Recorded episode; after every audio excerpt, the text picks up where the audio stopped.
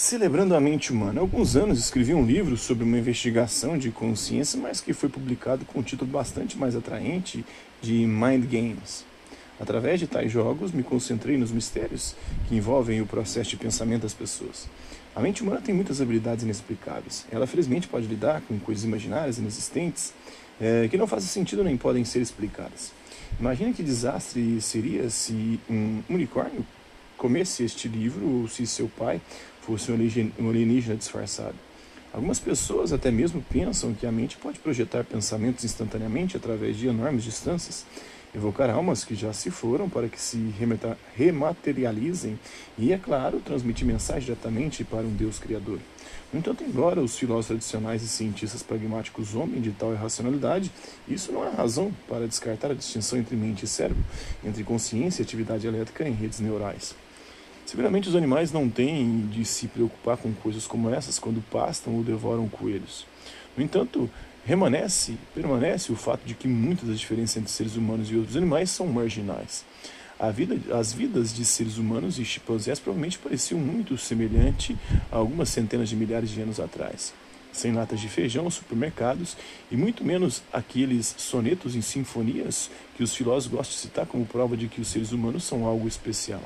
Os seres humanos não desenvolveram suas misteriosas mentes em um piscar evolutivo. O cérebro evoluiu durante longos períodos de tempo, até que as pessoas da Idade da Pedra tivessem praticamente o mesmo tipo de consciência depois.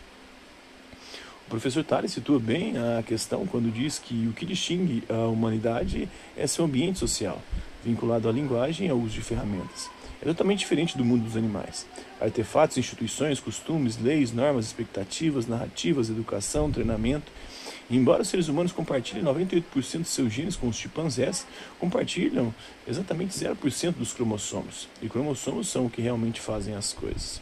Então, tirando conclusões precipitadas, o custo de pensar rapidamente. Nessa sessão, vamos centrar na teoria de que, na verdade, as pessoas são basicamente lógicas e, por isso, muitas vezes ficam confusas, fazem julgamentos falhos e cometem erros tolos. Compreender como se formam opiniões e conclusões fornece insights sobre o que as pessoas dizem e pensam e pode até mesmo ajudar você a antecipar seus comportamentos e respostas.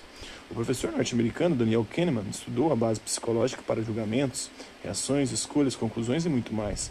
Seus escritos, tais como Rápido e Devagar, Duas Formas de Pensar, reforçam significativamente a opinião já muito generalizada das pessoas como sendo basicamente animais irracionais. Suas pesquisas lhe renderam um prêmio Nobel o prêmio Nobel. Né? A tese de Kahneman é que o animal humano é sistematicamente lógico. As pessoas não só deixam de avaliar situações, mas fazem-no seguindo padrões bastante previsíveis.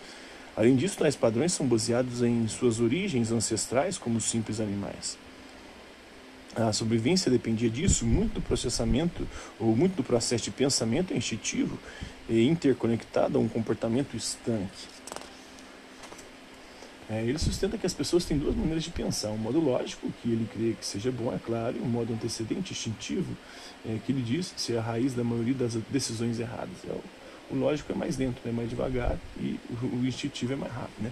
O cérebro humano não gosta de lacunas de informação, e assim as pessoas tendem a abraçar a primeira solução, a primeira resposta, que parece ser boa, em vez de perder tempo examinando todos os dados, especialmente em um mundo onde todos os dias recebem mais informações do que tem tempo para assimilar. Ademais, o cérebro humano ama identificar padrões e fazer conexões. Apesar de tais características servirem bem às pessoas de muitas maneiras, às vezes eles as enganam também. Por exemplo, pensar um processo biológico complexo requer muita energia. O cérebro humano usa até 20% da energia total de um adulto e, no caso das crianças, quase metade da energia do corpo. Experimente multiplicando o número de dois dígitos em sua cabeça enquanto está correndo. 23 vezes 47. Quem se arrisca aí?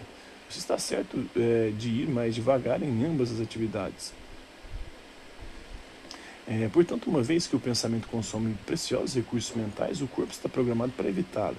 Desse modo, os seres humanos incorporaram, ao longo de muitos milhares de anos, uma gama de métodos é, previamente confeccionados para seu processo de tomada de decisão.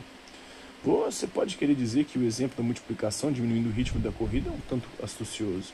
Talvez seja a distração e não a energia mental que cause aquela diminuição. Com certeza, não aceite coisa alguma só porque um perito diz. No entanto, a própria noção de ser distraído aponta para uma espécie de limite nos poderes do pensamento humano. Em parte é por isso que admiro as pessoas que podem, por exemplo, equilibrar assim um monociclo sobre uma corda enquanto manuseiam malabares. O problema com o pensamento rápido, porém, é que muitas vezes significa que as pessoas não resolvem o problema certo. Elas resolvem o problema fácil.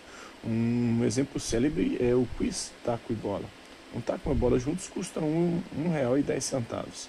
O taco custa um real a mais do que a bola. E quanto custa a bola? Tente responder aí.